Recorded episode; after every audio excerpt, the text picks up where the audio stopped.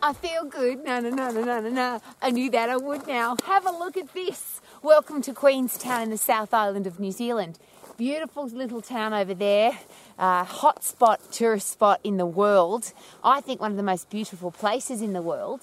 And there's a walking track. I'm on the Jacks Point Trail right now, and there's a walking track all the way to Queenstown. It's about 30 kilometres. Now, here's the challenge what if you're not fit? What if you're not strong? What if you get tired? What if it's all too hard? There's hills, there's uphills, there's downhills, there's amazing scenery to see, but you'll never see it unless you can actually do it. Now, you could go in a plane, I know, and you could go on the boat, I know, but the things that you see when you're capable of walking, when you're capable of trekking, and you're capable of going up and down hills. So here's the question when was the last time you got puffed so you get really fit? Because these hills require fitness. To get to the top of the hill, you actually have to think about uh, what's going on inside my body, and you need to have a body that's really fit. Your respiratory and cardiovascular system has to be working. Just to go down a hill, so that's for your heart and lungs. To go down a hill, now it's skeletal system, endocrine system, central nervous system. Of course, endocrine and central nervous system all work together to make everything happen but it's up for your heart, down for your bones. When you're going down a hill, your muscles are really pulling really hard on your bones. That makes your bones stronger. So osteoporosis is very unlikely. Now, I know most people, when they're out hiking, aren't thinking about, I don't want to get cardiovascular disease and I don't want to get osteoporosis and I don't want to get type 2 diabetes or have a stroke or any of the horrible things that happen when you're not fit and strong. But maybe that's some of the things that we need to, as exercise professionals, really consider sharing with people.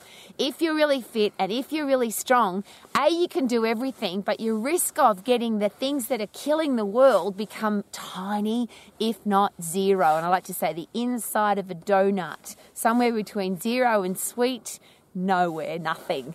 You won't get cardiovascular disease, you won't get osteoporosis, you won't get type 2 diabetes, you won't have a stroke, you won't have Alzheimer's or dementia. And even if you've got those diseases, isn't it interesting that the human body will heal itself? If you've got any horrible disease that you've given to yourself by inactivity or by mouth or both, if you start walking up steep hills and getting puffed, if you start walking down steep hills and working your bones, if you start lifting heavy and get strong muscles and bones, your body will repair itself, rebuild itself. Isn't it interesting? We talk about that.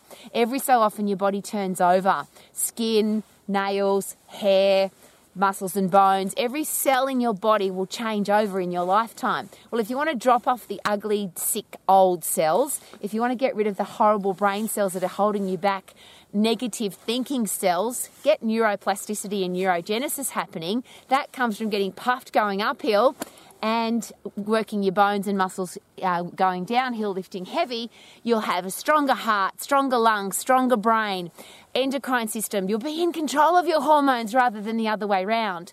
You'll have a central nervous system that fires fast. So your endocrine system for adrenaline, epinephrine, cortisol, all the things that get you ready to exercise and stop you stop exercise from hurting.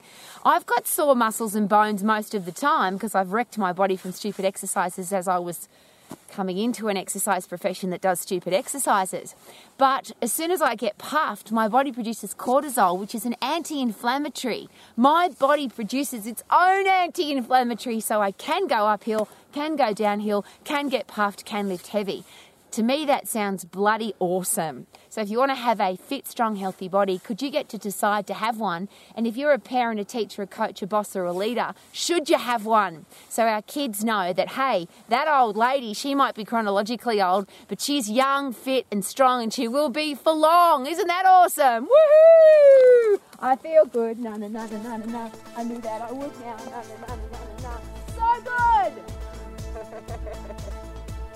Woo!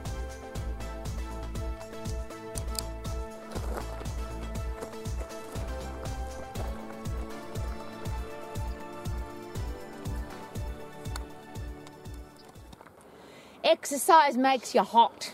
Now, obviously, it makes you hot to look at, makes you hot, you feel hot as a person because you're a, a passionate person because you, you feel healthy, fit, and strong.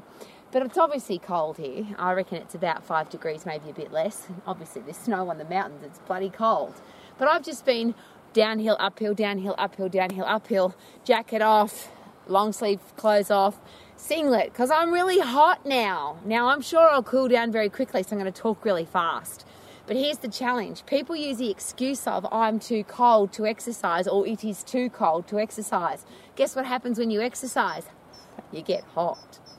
It's awesome. So please don't use cold as an excuse because our kids will hear that and now they will say, I don't want to go and play outside, it's too cold. And then they miss out on the benefit of fresh air and sunshine and snow and we're just starting to get a sprinkle of free water out of the sky. I've got to tell you, being outside is awesome. So get outside, get exercising, get puffed and get hot. Wouldn't that be awesome? Ha ha! I feel good. No, no, no, no, no, no. Ha ha!